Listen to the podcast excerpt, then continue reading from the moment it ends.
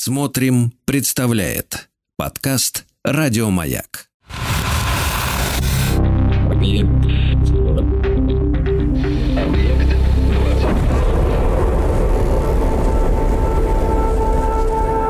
Объект 22. На маяке.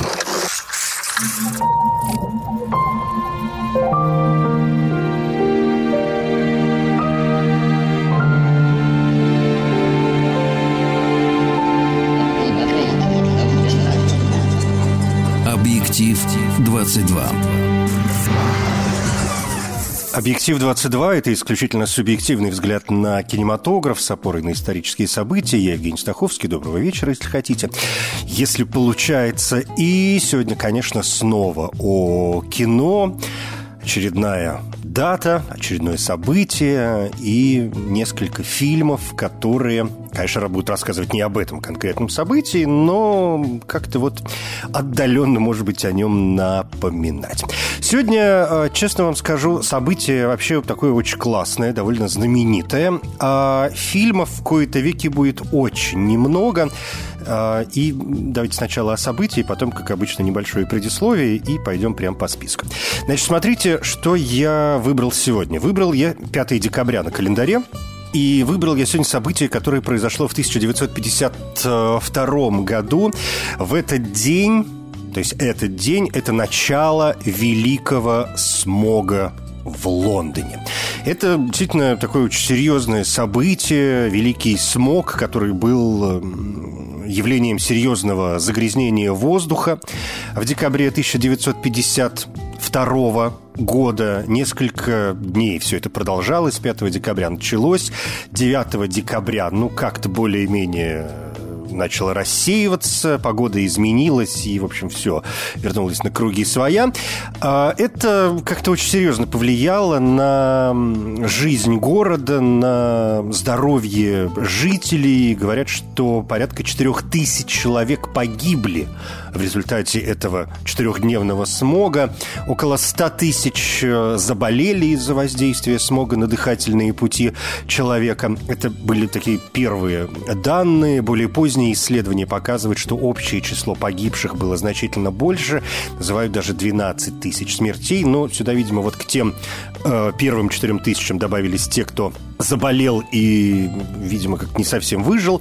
В общем, э, все это привело к нескольким изменениям даже в законодательстве, включая закон о чистом воздухе 1956 года.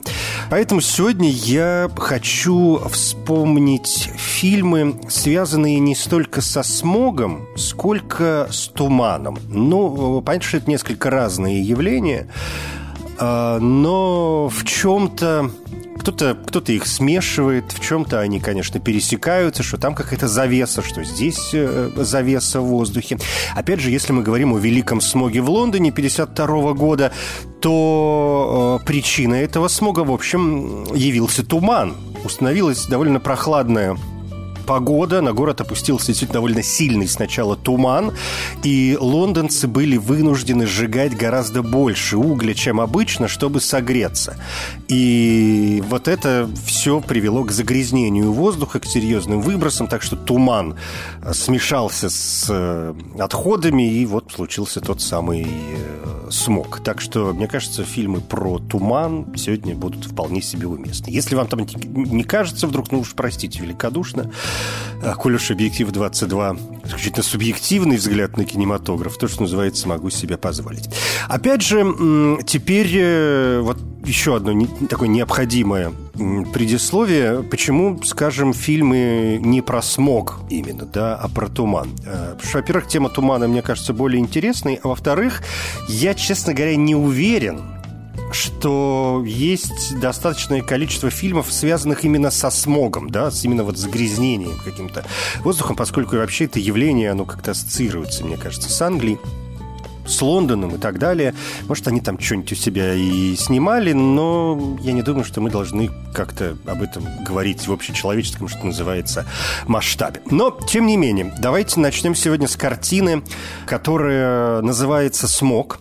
поскольку я пошел искать, естественно, фильмы, которые могут быть связаны со смогом, и единственный фильм, который привлек мое внимание, это картина 1962 года. Она так и называется «Смог». Это итальянский при этом фильм.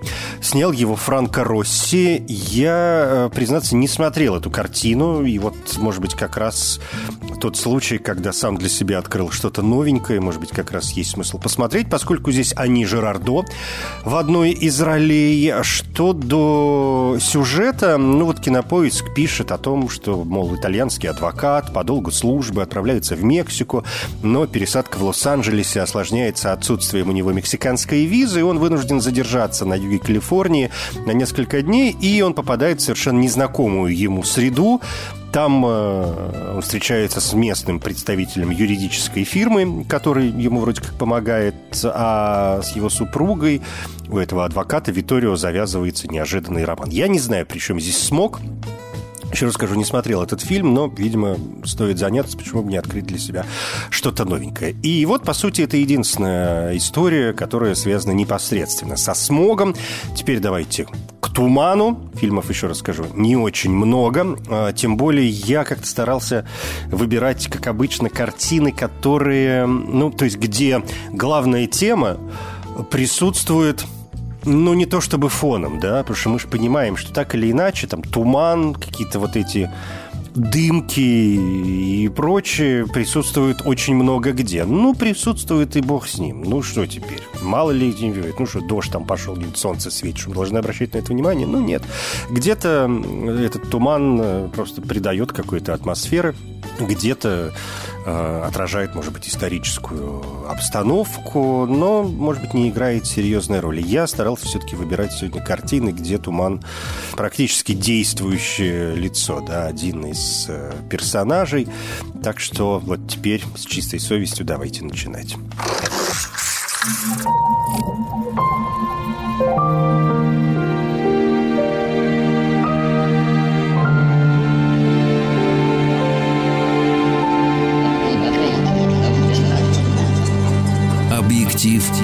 Edouard. Сегодня тот редкий случай, когда начать, конечно, не то чтобы придется, но прямо очень хочется с мультфильма, потому что, когда мы говорим о «Тумане», первое, ну, мне кажется, что вспоминается, по крайней мере, в России, это, конечно, «Ежик в тумане», выдающаяся работа Юрия Нарштейна 1975 года. Мультик э, небольшой, десятиминутный, снятый по мотивам повести Сергея Козлова, но, опять же, по мотивам, да, там довольно много переработок. Сюжет, мне кажется, все прекрасно знают. Ежик идет в гости к медвежонку и Э, попадает в атмосферу вот этого тумана, где э, встречается с разными существами. Здесь и лошадка, и филин, и летучая мышь, и улитка. В общем, «Ежик в тумане» — это, конечно, наше все. Гениальная совершенно работа, на которую, сами того не подозревая, конечно, повлияли некоторые деятели мировой культуры, в том числе, например, Андрей Рублев, иконописец, а, какие-то его мотивы, да, его, его стиль да, здесь присутствует, так же, как и стиль немецкого и швейцарского художника Пауля Клея. Ну, в общем, здесь много, конечно, можно копаться. О «Ежике в тумане» написаны тома, и я надеюсь, что найдете время, если захочется покопаться и обнаружите массу всего интересного. Моя задача, как обычно, вот здесь понавесить крючочки, а дальше уж сами. Так что «Ежик в тумане» пусть будет нашим сегодняшним пунктом номер один. Пункт номер два э, тоже, в общем, классическая работа, и, наверное, сегодня ее можно мыслить как работу гениальную по прошествии времени, как и «Ежик в тумане». Это картина Марселя Карне «Набережная туманов». 1938 год, поэтический поэтический реализм. А, если в двух словах и нужны пояснения, поэтический реализм – это вообще такое первое французское кинематографическое движение, ну, по крайней мере, что касается звукового кино. И здесь, если говорить о его темах, то в качестве популярных, да, главных персонажей здесь, в общем, потерявшиеся местами, э, опустившиеся местами, в общем, безнадежные люди. Это могут быть какие-то рабочие, такие совсем тяжелые, да, или проститутки, или э, какие-то солдаты, может быть, не очень хорошо себя ведущие, что, например, может быть, происходит. Ну, хорошо он себя ведет или нет, каждый будет решать сам, но вот в «Набережной Туманов» как раз все-таки солдат является главным героем, так что какие-то маргиналы здесь появляются. И тема поэтического реализма – это второй шанс, да, когда безнадежному, казалось бы, человеку дается новый шанс, но он его, в общем, как-то не реализует. И поэтический реализм, конечно, это, в общем, драматический, да, трагические истории, которые часто заканчиваются даже смертью главного героя, ну а о стилистике, ну что уж тут говорить, да, черно-белые тона. Вот тот самый туман, как раз, и, может быть, набережные туманов Марселя Карне в этом смысле очень классическая работа. Марсель Карне вообще, наверное, ну, если не самый главный, то уж точно один из основных представителей э, поэтического реализма. И вот фильм «Набережная туманов», сделанный по мотивам произведения Пьера Макарлана, одноименного, это книга 1927 года, но там есть довольно существенные изменения. Например, в фильме у нас один главный герой, его играет Жан Габен, а это как бы сборный такой персонаж из двух персонажей, которые присутствуют э, в книге.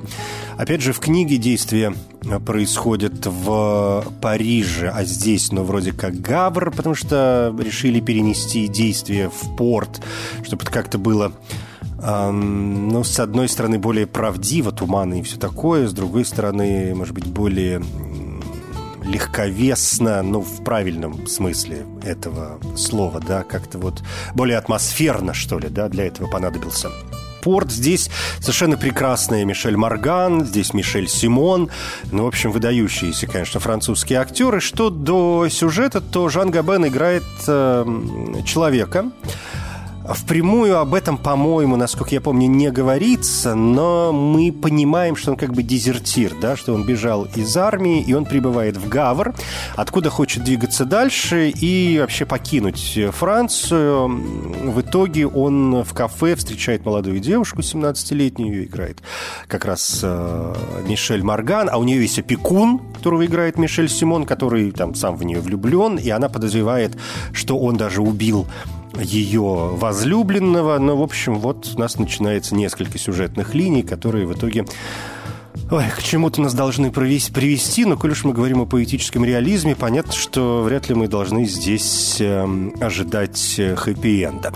Почему не говорится впрямую, вот мне кажется, интересный момент, почему впрямую не говорится, что герой Габена – дезертир, поскольку картина эта снималась для немецкой студии Уфа, э, знаменитой компании по производству и распространению фильмов. Она была основана в 1917 году и первоначально опиралась на такую политическую, я бы даже сказал, пропагандистскую основу, и понятно, что картины там, для Уфа в 30-е годы, да, особенно вторая половина 30-х годов в Германии, мы сами прекрасно понимаем, что происходит, война, уже Вторая мировая, она уже вот она, она уже практически даже не мерещится. И когда решили снимать фильм не в Париже, а где-то в порту, сначала выбрали Гамбург, но в итоге и в Гамбурге не могли снимать, потому что говорят, что сам Йозеф Геббельс э, отнесся к этой истории с дезертиром особенно враждебно, и Уфа отказалась снимать фильм, права на который были куплены одновременно с контрактом, который связывал Габена с немецкой фирмой. А, а Габена было решено привлечь, потому что Жак Превер, э, прекрасный французский поэт, и вот сценарист, и Марсель Карне, как режиссер, они уже сотрудничали в прошлой работе, но она провалилась, нужно было срочно что-то как-то придумывать, и вот решили поработать э, с Габеном, который уже, в общем, звезда, и он сможет э, вытащить картину, что в итоге и произошло, но возникли трудности с немецкой стороной. Во Франции, кстати, тоже э, была цензура в то время, и аккуратно попросили не использовать в, в картине слово «дезертир». Вот поэтому я говорю, да, что нам об этом впрямую не говорят, но как бы э, намекают, для, да, для того, чтобы фильм во Франции перешел вот этот цензурный э, порог. В итоге все это происходит в Гавре. Прекрасная работа, набережная Туманов, Марсель Карне, 1938 год.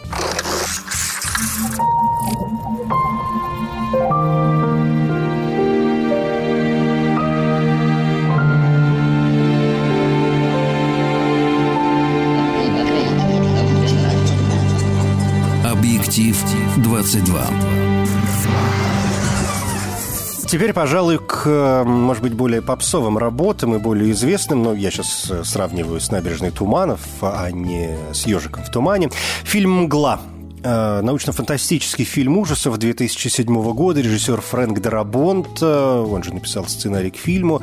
Э, в основе одноименный рассказ Стивена Кинга, который был опубликован в 1985 еще году. Мне кажется, очень хорошая и очень атмосферная работа. Я, признаться, очень люблю эту картину. Не, не очень люблю этот рассказ Стивена Кинга, но очень люблю этот фильм. Смотрел его несколько раз. Мне кажется, что вот атмосфера тревожности, которая может быть, присутствует э, в тумане вообще, поскольку ничего же не видно.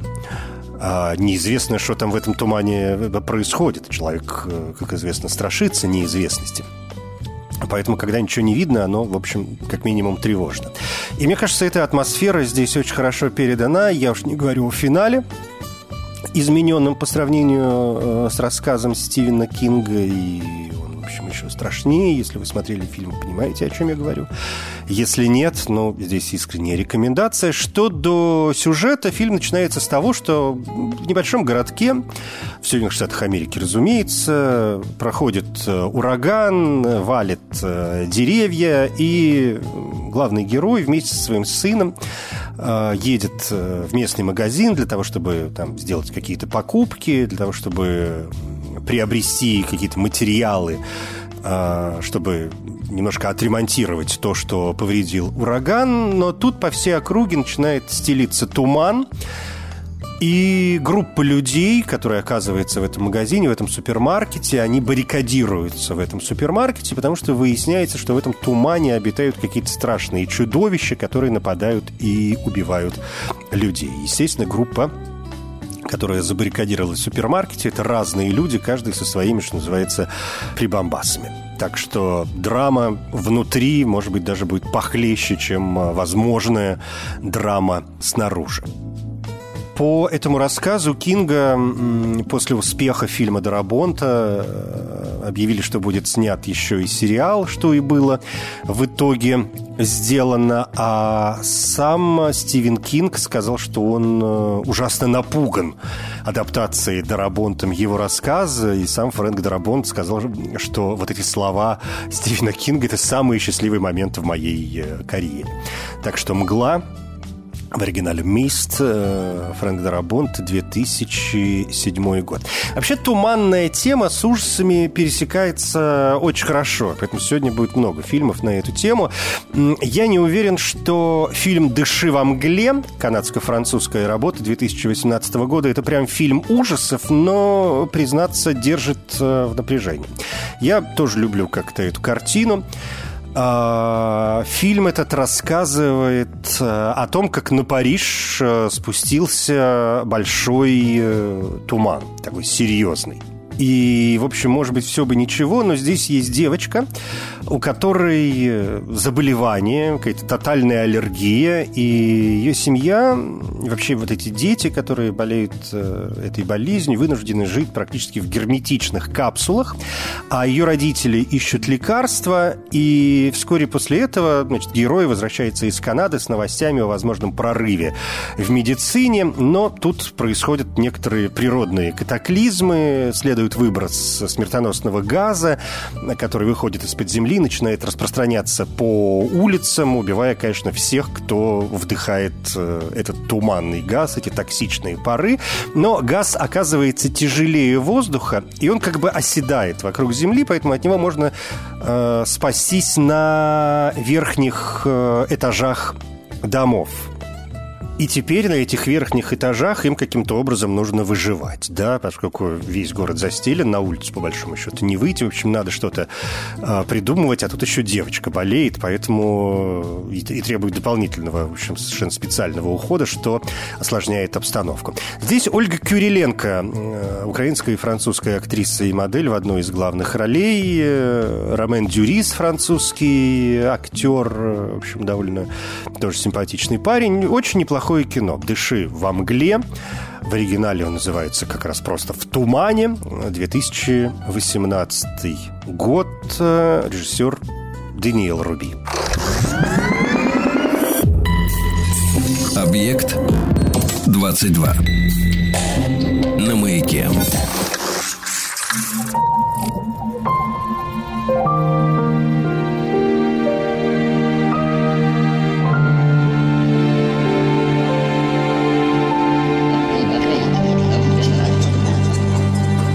Объектив 22.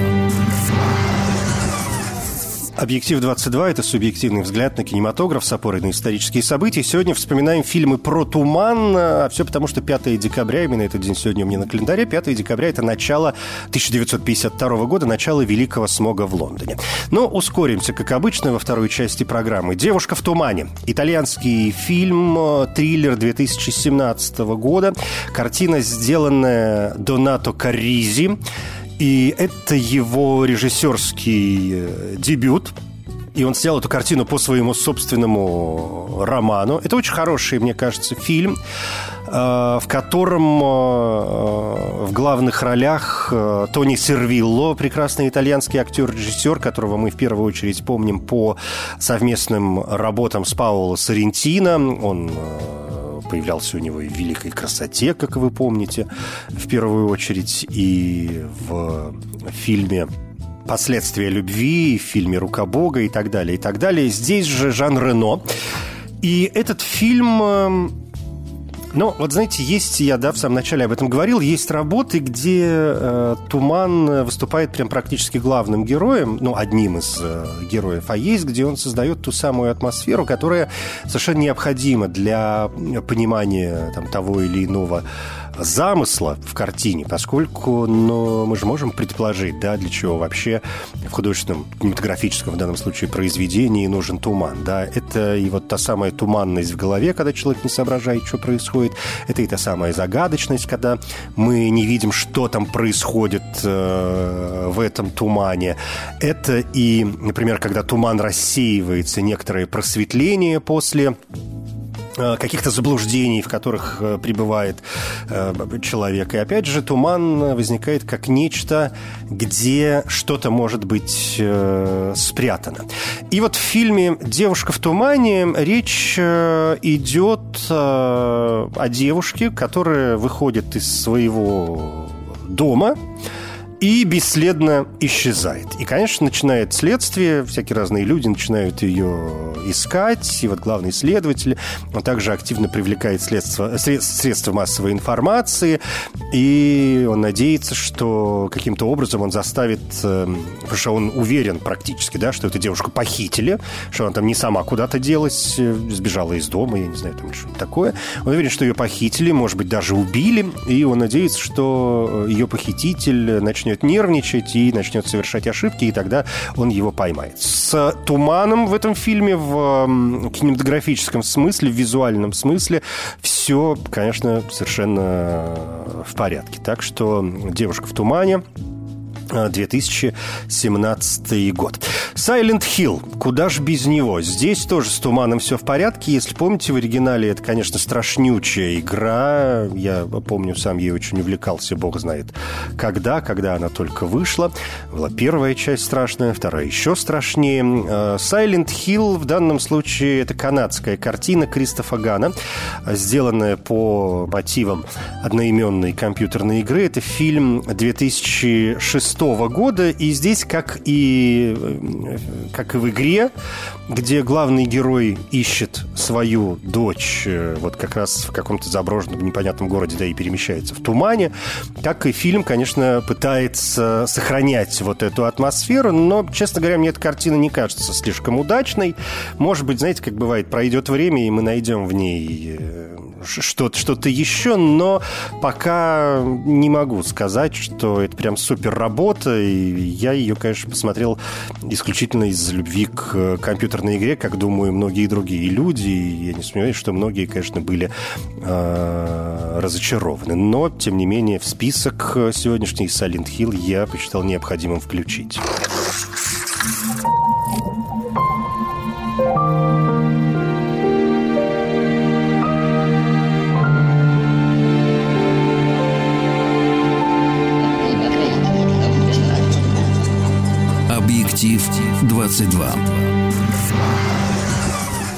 Продолжим со страшными историями, историями гораздо более интересными, чем кинематографический Silent Hill. Классическая еще одна работа в сегодняшнем, сфиль, э, в сегодняшнем списке – это фильм под названием «Туман». Есть несколько фильмов, которые просто так и называются «Туман», в оригинале на английском «The Fog».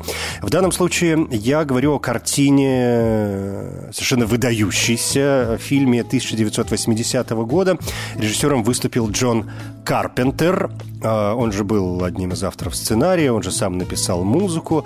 Здесь э, Джанет Ли, Джейми Ли Кертис, э, Эдриан Барбо в главных ролях. И э, Понятно, что, в общем, действие начинается с того, как на некий рыбацкий городок в Калифорнии со стороны моря на этот городок опускается туман. И в этом тумане живут призраки, которые убивают рыбаков, э, которые сначала там вот на пристани, собственно, присутствуют, и потом эти самые призраки, эти существа, они выходят на улицы города. Но понятно, что фильм не только о том, как какие-то призраки из тумана, э, значит, убивают э, жителей городка, есть и параллельные истории. А, например, есть такой экскурс в прошлое, из которого мы узнаем как эм, там сто лет назад шесть основателей города э, ограбили и затопили некий корабль, и черт его знает, а вдруг вот эти самые призраки — это команда того самого корабля. Ну, ладно, здесь я уже э, ухожу туда, куда не надо, постараемся обойтись все-таки без э, спойлеров. Так что «Туман» 1980 года – это совершенно необходимая вещь, особенно для поклонников фильмов ужасов. Есть фильм 2005 года, это ремейк картины Карпентера 80 -го года. Здесь Руперт Уэйнрайт выступает режиссером.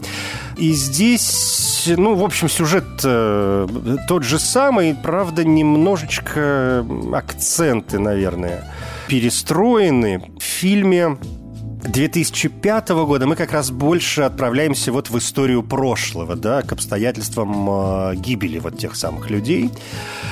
Тогда как в оригинальном фильме 80-го года все-таки, по моему мнению, основа это то, что происходит сейчас. Если мы говорим о фильмах с названием «Туман», не могу не вспомнить совершенно неизвестную широкой публике картину 1988 года. Это такое шведско-германско-турецкое производство Зюльфу Ливанелли здесь в качестве режиссера и фильм, заточенный на политическую борьбу. Два брата с разными взглядами на то, что происходит в стране, в данном случае в Турции. Э, там происходят смерти, стычки с полициями, в общем, что только не. Туман здесь присутствует. Э, если найдете, попробуйте посмотреть этот фильм. Мне не кажется, что он прям где-то на поверхности, но, тем не менее, «Туман» 1988 год. Ну и, наверное, надо сказать об отечественной картине под названием «Туман». Это фильм 2010 года. Фильм э, о попаданцах, в общем, телевизионная работа о солдатах российской армии, которые проходят через какой-то загадочный туман и попадают в сентябрь 1941 года, видят э, солдат Германии на мотоциклах, в общем, совершенно не понимают, что происходит. В общем, такая нормальная попаданческая история. А, опять же, не могу сказать, что это прям супер кино, и я искренне его рекомендую, но для галочки, раз уж мы заговорили вообще о фильмах под названием «Туман», сказать об этой картине надо, тем более, что местами она действительно довольно увлекательная, хотя, э, ну вот, скажем, знаменитый, наверное, самый наш фильм о попаданцах и про войну «Мы из будущего» 2008 года, по крайней мере, первая часть, про вторую сейчас не говорим, это, конечно, кошмар и ужас, а вот первая оригинальная часть – это вполне заслуживающая внимания работа, там, правда, не туман, а озеро, а здесь вот туман, ну, короче, туман по сравнению с мы из будущего несколько проигрывает, по моему мнению. Вот что я хочу сказать очень коротко.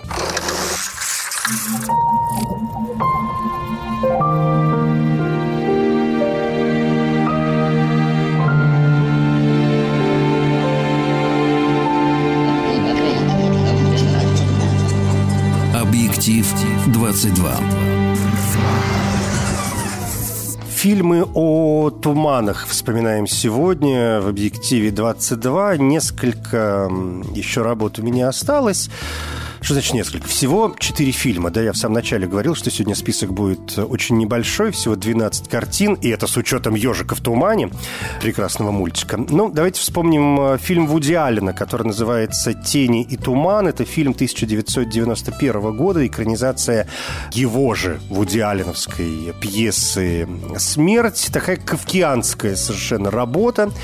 И этот фильм о том, как э, в некоем маленьком городке орудует э, душитель. Люди в городе, разумеется, тревожатся, и обычный клерк, по примеру многих горожан, пытается помочь полиции найти преступника.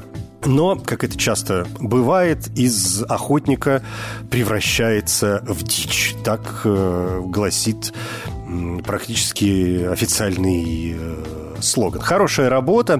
Еще одна отсылка к немецкому экспрессионизму в сегодняшней подборке. Ну и Вуди Аллен, в общем, всегда заслуживает внимания. «Тени и туман», 1991 год.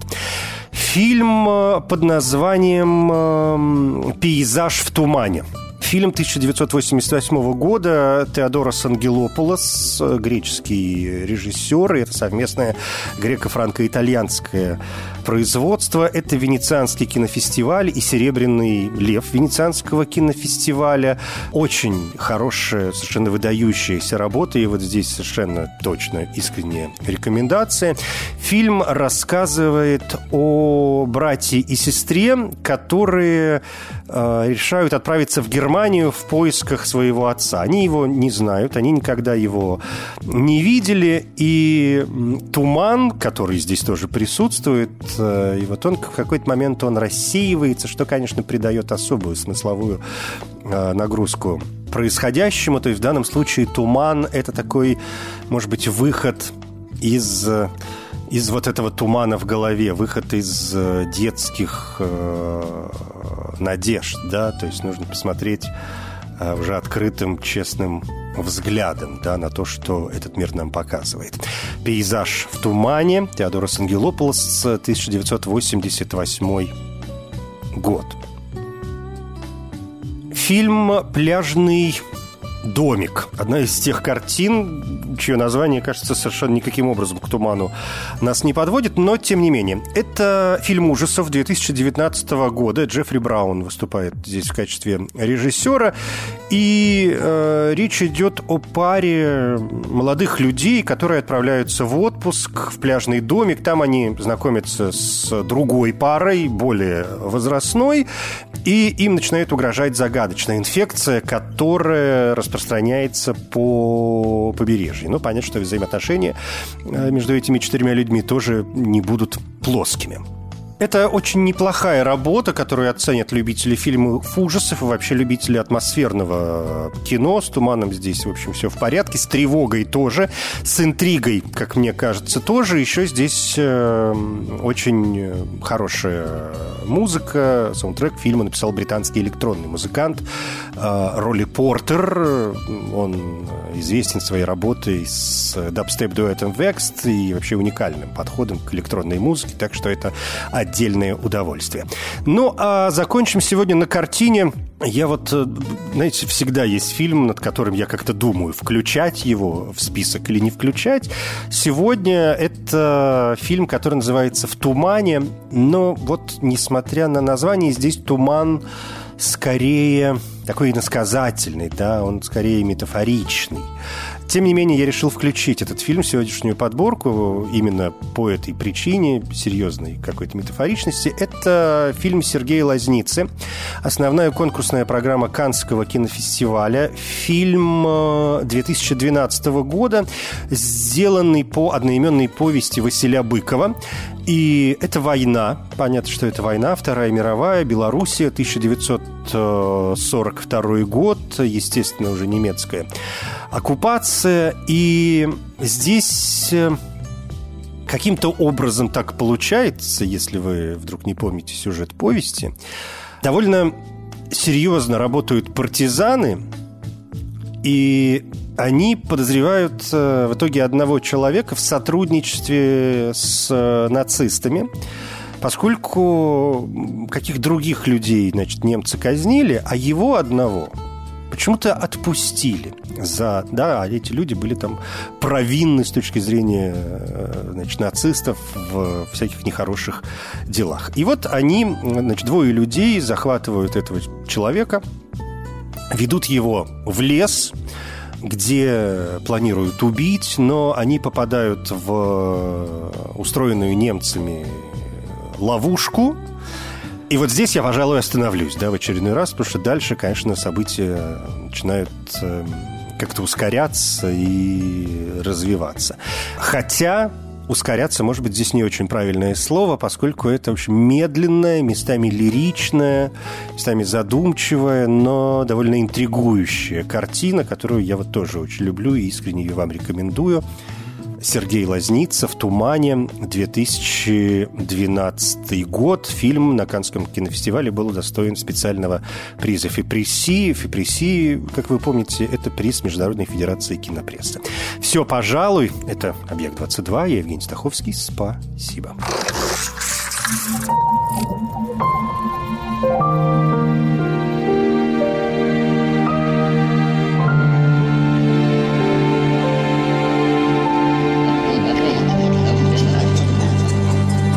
Объектив 22. Еще больше подкастов «Маяка» насмотрим.